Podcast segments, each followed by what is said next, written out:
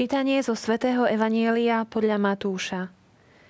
Ježiš vzal so sebou Petra, Jakuba a jeho brata Jána a vyviedol ich na vysoký vrch do samoty. Tam sa pred nimi premenil. Tvár mu žiarila sťa slnko a odev mu zbelel ako svetlo. V tom sa im zjavil Mojžiš a Eliáš a rozprávali sa s ním. Vtedy Peter povedal Ježišovi, Pane, dobre je nám tu – ak chceš, urobím tu tri stánky. Jeden tebe, jeden Mojžišovi a jeden Eliášovi. Kým ešte hovoril, zahalil ich jasný oblak a z oblaku zaznel hlas. Toto je môj milovaný syn, v ktorom mám zalúbenie. Počúvajte ho. Keď to učeníci počuli, padli na tvár a veľmi sa báli. No pristúpil k ním Ježiš, dotkol sa ich a povedal im, Vstaňte a nebojte sa. A keď zdvihli oči, nevideli nikoho, iba Ježiša. Keď zostupovali z vrchu, Ježiš im prikázal. Nikomu nehovorte o tomto videní, kým syn človeka nevstane z mŕtvych.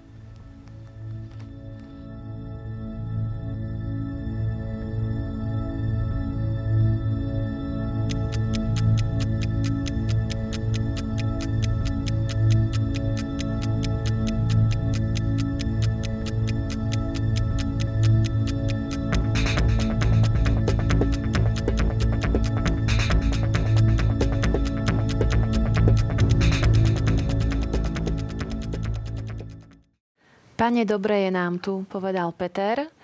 A naozaj pri pánovi je dobre. A verím, že aj v dnešnej relácii ho znovu trochu lepšie spoznáme, keď budeme uvažovať nad dnešnou evanieliovou staťou. Mojím hostom je opäť e, otec Marian Bublinec, farár z farnosti Brusno a biskupský vikár pre katechézu a novú evangelizáciu z bansko diecézy. Opäť vás vítam. Ďakujem veľmi pekne. Otec Marian, viackrát sme už povedali, že je dôležité nevytrhávať e, evaneliové úrivky z kontextu, ale ich naozaj čítať v kontexte. Tak pokúsme sa zasadiť do kontextu dnešný úryvok. Možno, že práve tento dnešný je, je to veľmi dôležité, pretože e, cez pôst čítame predsa len také určité vybrané veci, ktoré sú dôležité a zase môžeme stratiť ten kontext, v ktorom ich do ktorého ich ten evangelista práve zasadil. Tak ja by som chcel len spomenúť, že predtým sa spomína udalosť, ktorá sa odohrala, e, keď e, pán Ježiš sa pýtal, za koho ma pokladajú ľudia a odpovedali učeníci. Nakoniec Peter vyznal to vierovýznanie svoje. Pán Ježiš mu povedal, že ty si Peter, skala na tejto skale postavím svoju církev a nezjavilo ti to tvoje telo, a tvoja krv, ale môj otec, ktorý je na nebesiach, teda, že tam bolo vidno, že Peter spolupracoval práve s otcom a on mu povedal, alebo on mu to zjavil o, o svojom synovi. To bolo, bolo pri Cezarej Filipovej. No na to pán Ježiš povedal, dal predpoveď svojho utrpenia. Peter na to zareagoval, pane, to sa ti nesmie stať. Pán Ježiš mu povedal, postav sa za mňa. My máme, že odiť e, e, schoď mi z cesty Satan, ale odborníci nám pravia, že mu povedal doslova pod za mnou, alebo postav sa za mňa, si mi na pohoršenie. A potom po šiestich dňoch, píše Matúš, myslím, že Lukáš má po 8, na 8 deň, zobral svojich učeníkov na vrch premenenia. Ono je to dôležité z toho pohľadu, pretože niektorí nám aj biblisti hovoria, že to mohlo byť práve v čase E, sviatku stánkov, keď e, preto Peter aj hovorí, pane, dobre nám je tu, postavme tri stánky, e, že keď vlastne Židia slávili tento sviatok, takže tá udalosť sa mohla akoby kryť s tou udalosťou židovského sviatku. Židia počas Sviatku stánkov naozaj stavali stany? Alebo čo si vlastne pripomínali počas tohto sviatku? Pripomínali si práve svoje putovanie po púšti a, a myslím, že ten jeden týždeň bývali v stánkoch skutočne, si postavili stany, aby si pripomenuli, sme putovali a máme tu iba provizorné, nie sme tu natrvalo, sme tu ako pútnici. A pán Ježiš zobral potom týchto svojich učeníkov práve nahoru premenenia, kde sa pred nimi premenil. Je to dôležité ešte aj z toho pohľadu, to je taký zaujímavý pohľad, že na tento sviatok mali byť všetci izraelskí muži v Jeruzaleme. oni mali byť v chráme, on tam to bolo vlastne, sám Izaiáš vyzýva, aby to nezanedbávali, aby chodili do chrámu a zrazu pán Ježiš ich nebere do chrámu, ale berie ich na vrch premenenia. Je nám dokonca niektorí biblisti hovoria aj tak, že tá veta pani dobre, e, teda pani dobre nám je tu, by sa dala preložiť aj pani dobre, že sme tu. A my si uvedomujeme, že neboli tam, kde im to predpisoval ten e, zákon židovský, Mojžišov, ale boli úplne na inom mieste. A Peter hovorí, pani, dobre, že sme tu. Aj takto to mohlo byť preložené, alebo aj takto sa to dá chápať a vtedy je to taká veľká sila, že to Peter povie. Lebo niekedy eh, ho to tak interpretujeme, že Peter aj v písmu hovorí, nevedel, čo hovorí. Možno, že presne nevedel, ale povedal veľkú vec, že sme tu, tam, kde je Mesiáš, kde je Kristus, kde je Boh a Boh nie je tam, kde je momentálne už Jeruzalemský chrám, Boh je tam, kde si ty a my sme s tebou. Takže to bolo e, také, aj môže to byť také pekné vyznanie viery veľké, ktoré si Peter ešte dostatočne neuvedomoval, keď to tak povedal. Prečo sa objavujú tu postavy Mojžiša a Eliáša? Má to nejaký význam, symboliku? Zrejme tam je Mojžiš ako zákon a Eliáš ako najväčší z prorokov a rozprávajú s Ježišom. Svetý Lukáš hovorí, že rozprávajú o jeho odchode, teda o jeho smrti a zmrtvých staní a Peter predtým nesúhlasil. Bože, uchovaj, Pane, to sa ti nesmie stať. A tuto oni rozprávajú o smrti a zmrtvých staní a súhlasia. Teda Pán Ježiš chcel okrem iného asi ukázať svojim učeníkom, ale celý zákon a proroci k tomuto smeruje. Ja mám takýmto spôsobom odísť Gocovi cez smrť a zmrtvých staní, takže idem tou cestou, ktorú aj starý zákon naznačuje a ak chcete vy inú, tak ste aj proti svojmu vlastnému, teda tomu e, starému zákonu alebo proti samotnej Biblii, pretože nový zákon ešte vtedy neexistoval, samozrejme tvoril, tvoril sa, alebo pán Ježiš ho tvoril a rozprával a potom neskôr bolo, boli napísané knihy. Takže e, chcel im poukázať, ale Mojžiš a Eliáš, títo dvaja najväčší muži starého zákona, tak tí súhlasia. S touto mojou cestou smrti a smrtvých stania. Takže bolo dôležité, že sa táto udalosť udiala po tej udalosti spred tých šiestich dní uh-huh. a sa uh, potvrdilo tá, tá predpoveď utrpenia, ano, že to, to bude dôležité. V tom, týždni, v tom jednom týždni stánkov zrejme. A bolo to veľmi dôležité aj to, aby Peter to registroval, že aj všetci učeníci, že nebojte sa, idem tou cestou, ktorou mám ísť. Uh-huh. A vieme, že v starom zákone Mojžiš išiel na Sinaj, kde dostal 10 e, božích prikázaní.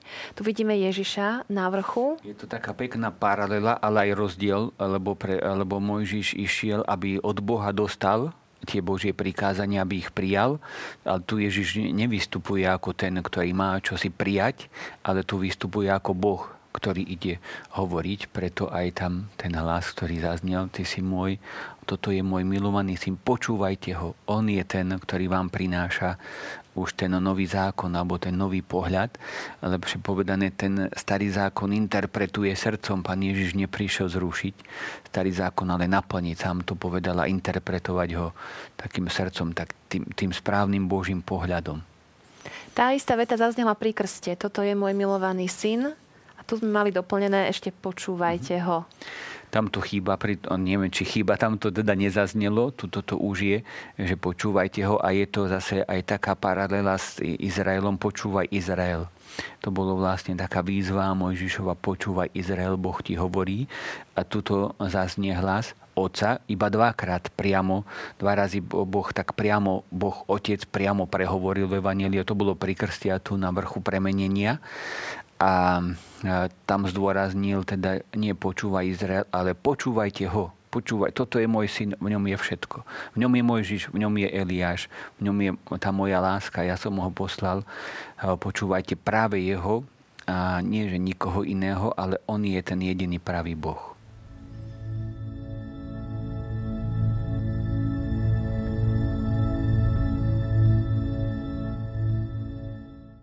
Táto udalosť eh, sa udiala na vrchu, že museli vystúpiť na ten vrch a vy ste priniesli do štúdia palicu, ktorá sa používa pri turistike. Už eh, pred nejakým časom otec biskup Halko tiež priniesol ako rekvizitu palicu. Tak eh, vysvetlíme si, ako súvisí tento symbol s dnešným evanieliom. Chcel som tým naznačiť, čo asi aj on, že sme putníci a stále putujeme, stále dosahujeme nejaké ciele, keď vystupujeme do vrchov, tak, alebo vôbec pri putovaní nám veľmi pomáha palica, aby sme sa mali o čo oprieť. Táto je taká špecifická, možno, že taká už modernejšia, v tom zmysle, že sa dá nastaviť veľkosť. A mne sa veľmi páči práve tá myšlienka, že do vrchu môže vystupovať aj malý, aj veľký. To teraz neznamená, že iba tie, tí veľkí duchovia môžu kde si prísť a putovať, ale dá sa tá veľkosť aj zmenšiť a môže ísť aj ten malý, keď chce aby sme narástli, aby sme stále rástli a, a keď rastieme, tak aj tá palica sa dá pomaličky zväčšovať, aby sme sa mohli stále opierať. Tak mne sa veľmi páči to, že si ju môžem nastaviť na tú svoju výšku a môžem ísť, môžem putovať, môžem objavovať čo aj vlastne učeníci išli, pretože oni išli na vrch, ani si to asi neuvedomovali, keď ich pán Ježiš tam viedol, ale chcel im povedať asi dôležitú vec, že môžete a máte stále objavovať vo mne tú krásu a tú hĺbku, to nekonečné tajomstvo, ktorým som práve ja, Ježiš Kristus, váš pán. Oni ho na tom vrchu spoznali inak, ako ho poznali dovtedy. V takom vinom svetle a v tom, v tom takom asi oslepujúcom, pretože sa báli, svätý Matúš píše, že sa báli a bolo to asi niečo také veľké, okuzľujúce, nečakané a pritom stále vedeli, že je to Ježiš Kristus, že je to náš pán, ale zrazu ho videli tak v tom slávnosť, prežiarila tá, tá jeho božská prírodzenosť, prežiarila zrejme jeho telo a on bol zrazu taký ten istý a predsa iný. A myslím si, že toto je taká dôležitá aj pravda, aj myšlienka, možno, že aj pre náš praktický život, pretože e, niekedy sa nám môže stať, že my už myslíme si, že my o Ježišovi Kristovi vieme všetko, lebo sme prečítali pár kníh, preštudovali sme si katechizmus, aj viacero katechizmov a teraz už nás nemá akoby čím prekvapiť. A to je ten najhorší stav aký môže byť vo viere, že si myslím, že už ma nemá Boh čím prekvapiť, že mi už nechystá nejaké prekvapenie. Pritom v ňom je prekvapení do nekonečná, asi o tom je tá väčnosť. Jeden deviatak mi raz povedal, že mu sa nechce ísť do neba, lebo tam bude nuda v nebi, čo tam budeme robiť. Stále máme predstavu, že sa budeme modliť, tak sa mu nechce modliť a chodiť do kostola. Ale e, tá krása e, neba je asi v tom, že môžeme stále, stále objavovať niečo nové, niečo krásne a oni tam zažili tú predchuť toho objavovania a preto sa im ani nechcelo ísť dolu a chceli tam ostať, lebo tam bolo ako veľmi dobre a, a zažívali tú slávu.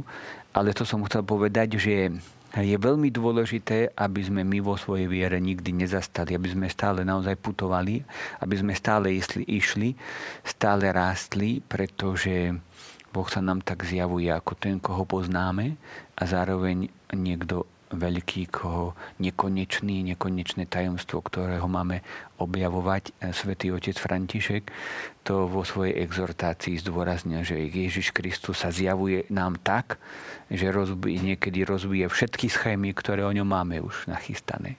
Že on neznáša schémy, nedá sa zavrieť do nejakej schémy a vždy prichádza s prekvapením a má tak, my ho tak aj máme pri, pretože potom aj naše ohlasovanie nebudú nábožné a náboženské frázy, ktoré radi zopakujeme, lebo tam, tam to môžeme tak opakovať, ale uspávame tým ľudí, ale čím ten Ježiš Kristus prerazil tú moju schému dnes, včera, predvčerom a ako ho objavujem ako nového, toto je, to je také veľmi, veľmi dôležité. Sa mi to tak veľmi páči eh, pri, pri tom, ako učeníci postupne objavujú aj nakoniec skrieseného pána, ktorého poznajú a predsa nepoznajú. Viackrát uh, sa stalo, že sa im zjavil a že chvíľku im to trvalo, pokiaľ prišli na to, že je to on. Veľmi to je krásne vidieť uh, pri uh, Jánovom evanieliu, keď sa zjavuje po svojom zmrtvých staní zázračný rybolov, tak chystá im tam raňajky na brehu pečie ryby pahreba a teraz Ján povie Petrovi, to je pán. A Peter ešte ne, asi nepoznal. Skočil do mora, prišli všetci k moru a potom sa tam odohrala udalosť odovzdania moci. Pás moje baránky, pás moje ovce. A tá udalosť sa končí takou záhadnou a veľmi krásnou vetou. A nikto sa ho neodvážil spýtať, kto si, lebo vedeli, že je to pán. Na jednej strane, prečo sa pýtať, kto si, keď viem, že je to pán? Na druhej strane viem, že si pán, prečo sa pýtam, kto si? Čiže vidíme, že e, tam vlastne církev už začínala prežívať. E, myslím si, že také krásne chvíle toho na jednej strane viem, že je to pán a na druhej strane kto si a stále to je to, viem, to je tá istota. Potrebujeme mať korene, potrebujeme byť zakorenení v Ježišovi Kristovi. Na druhej strane potrebujeme aj stále tajomstvo, ktoré nám rozbíja tie naše schémy, aj myslenia, aj konania, a ktoré, ktoré nás vedie ďalej. A takisto svätý Pavol, keď padol na ceste do Damasku, kto si, pane? Prečo mi vravíš, pane, keď sa ma pýtaš, a pýtaš sa, kto som a prečo hovoríš, kto si, keď mi hovoríš, pane. Krásna myšlienka, ktorú církev potom rozvíjala. Na jednej strane istota mať korene, na druhej strane stále objavovať tú veľkú krásu nášho pána Ježiša Krista. Čím vás pán prekvapil v poslednom období? Môžem sa spýtať takúto otázku? No, môžeme, ja, ja v poslednom období tak uh, trošku ste ma zaskočili, ale to, čo, čo je krásne, je práve, možno, že práve táto myšlienka, nad ktorou som rozmýšľal, že to, tieto veci som si tak ujasňoval napríklad teraz a až teraz som tak nejak hlbšie pochopil, že na jednej strane potrebujeme tie korenia, tú istotu, lebo väčšinou staviame na istotu. Potrebujem pána, potrebujem katechizmovú poučku a je to dobre. A na druhej strane, e, svätý otec František, keď čítam aj tú jeho exhortáciu, v každom bode skoro prináša také niečo, čo e, akoby tak nové, e, objavuje a, a znovu dáva také nové pohľady na ňo. Takže je to takéto to veľmi pekné. Pre mňa je každé čítanie písma také znovu objavenie Krista nejakým možno novým spôsobom. No, každé, skoro každé čítanie, keď nemôžem to tak povedať, že vždycky je to také, že človek prežíva len tú radosť objavovania.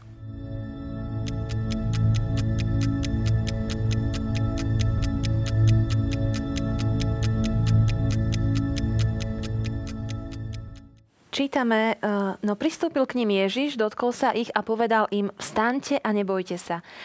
A keď zdvihli oči, nevideli nikoho, iba Ježiša. Znamená, že sa tá udalosť, to premenenie skončilo a už tam znovu ostal Ježiš iba ako človek, eh, ako by tá sláva už pominula, odišla, ktorú predtým videli. Ostala v ňom skrytá, asi tak by sme to mohli povedať, lebo ona bola stále, stále tam, ale skrytá, možno už v tom ľudskom tele, zase takým spôsobom asi ako predtým bolo. Ale sú tam zaujímavé tie slova nebojte sa, pretože tam je, e, kedy, na, kedy nastal strach človeka vôbec pred Bohom, vtedy, keď Adam zrešil. Bál som sa ťa, to bolo, to bolo, to je nový jav, e, ktorý v Biblii dovtedy nebol do hriechu, ale keď spravili hriech, tak Boh hľadal Adama kde si a on povedal, skryl som sa, lebo som sa ťa bál. Teda ten strach, e, to je niečo, čo prišlo s hriechom. A pán Ježiš hovorí, nebojte sa, môj otec vás miluje. A keď vstali, tak nevideli nikoho, iba Ježiša. To iba by tam e, zrejme by sme mali brať v úvodzovkách, pretože keď vidíme Ježiša, vidíme všetko. Je v ňom Mojžiš, je v ňom Eliáš, je v ňom úplne všetko. Je to Ježiš Kristus, Boh a človek zároveň. Teda, mm, ale tým sa chce asi povedať to, že keď videli Ježiša, tak mali úplne všetko, pretože bol s nimi Boh a v ňom, v Svetý Pavol hovorí, v ňom sú ukryté všetky poklady múdrosti aj vedy. V ňom je jednoducho všetko. Teda to objavovanie, o ktorom sme hovorili, malo by byť také akoby také pri, svetý, svetý Ján z kríža to prirovnáva akoby dolovaniu v bani. Stále objavujeme nové a nové veci a dokonca hovorí aj to, že veľa bolo objavené a veľa je ešte stále skryté. Teda um, my sme nie tí, ktorí len dedíme, ale sme zároveň aj tí, ktorí môžeme aj máme objavovať nové a nové veci v Kristovi Ježišovi s tým, že e, dôležité je, že nie mimo, ale v ňom On je ten, v ktorom, v ktorom sú nekonečné poklady múdrosti a tej, tej vedomosti a tej vedy. Teda mali Krista a to im stačilo. Oni istým zmyslo, v istom zmysle kontemplovali Ježiša na tom vrchu. My poznáme uh, kontempláciu alebo adoráciu uh, sviatosti oltárnej a môžeme Krista kontemplovať, adorovať aj uh, doma, v súkromí, v tej svojej komórke, keď sa modlíme.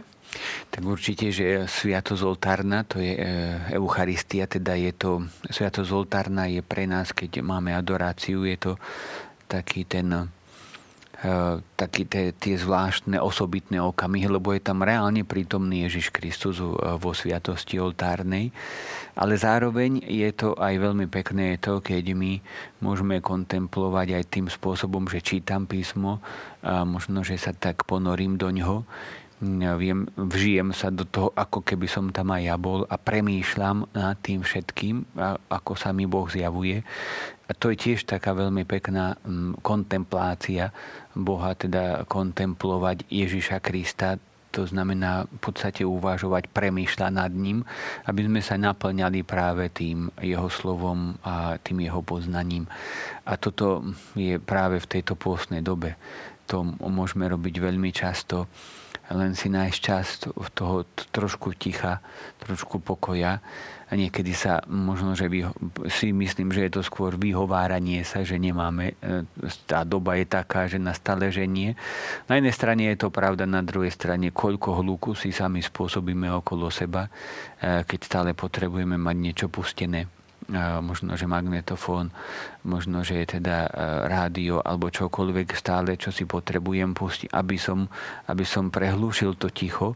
Niekedy máme strach z toho ticha, že ostanem sám a to, e, cez to ticho budem tak nejak vnímať veci, ktoré vyplavuje moje svedomie, moje myslenie a niekedy človek sa aj sám seba bojí. Boh aj preto prišiel, aby sme sa nebáli sami seba, aby sme vedeli zostať v pokoji, v tichu, v kľude.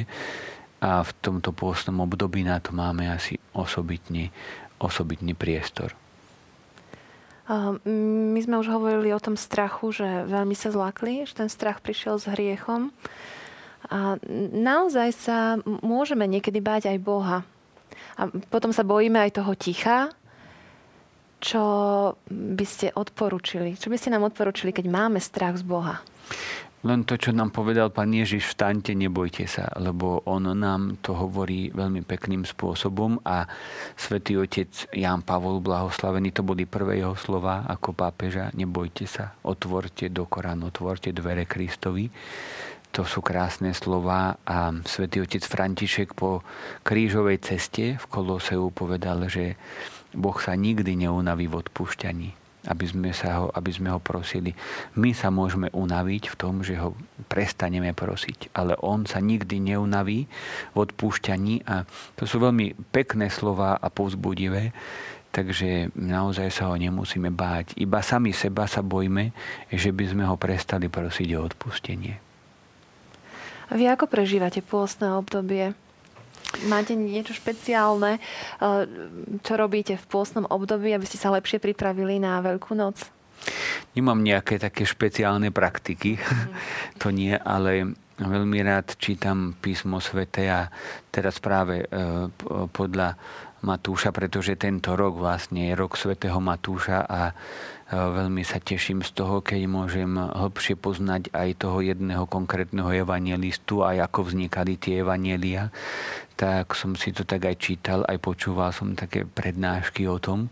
Tak to ma veľmi tak povzbudí, posunie, pretože zrazu vieme, ako to vznikalo, vieme, kto nám píše, vieme, prečo to takto píše, prečo to iní evangelisti možno inak píšu a tak sa aj modlím, aj prosím Pána Boha o to, aby som každý rok, tak ako nám to církev vlastne prináša, e, stále tak aj sa zalúbil do toho konkrétneho evangelistu, aj do jeho evanielia, aj ho hlbšie tak pochopil. No a zase sú také tie silné obdobia, ktoré ako je pôst, ako je advent, keď čítame zase evanielia svätého Jána, ktorý nemá svoj osobitný rok, ale vždycky to vlastne vyplňa by vyplňame jeho evanieliami, tak aj to je taká veľká sila jednoducho poznávať pána cez písmo, pretože ako myslím svätý Hieronym povedal, kto nepozná písmo, nepozná Krista a potom sa veľa modliť, aby sme ho naozaj milovali tak, takou tou, tou pravou láskou, aby, aby sme mali radosť toho, že je s nami.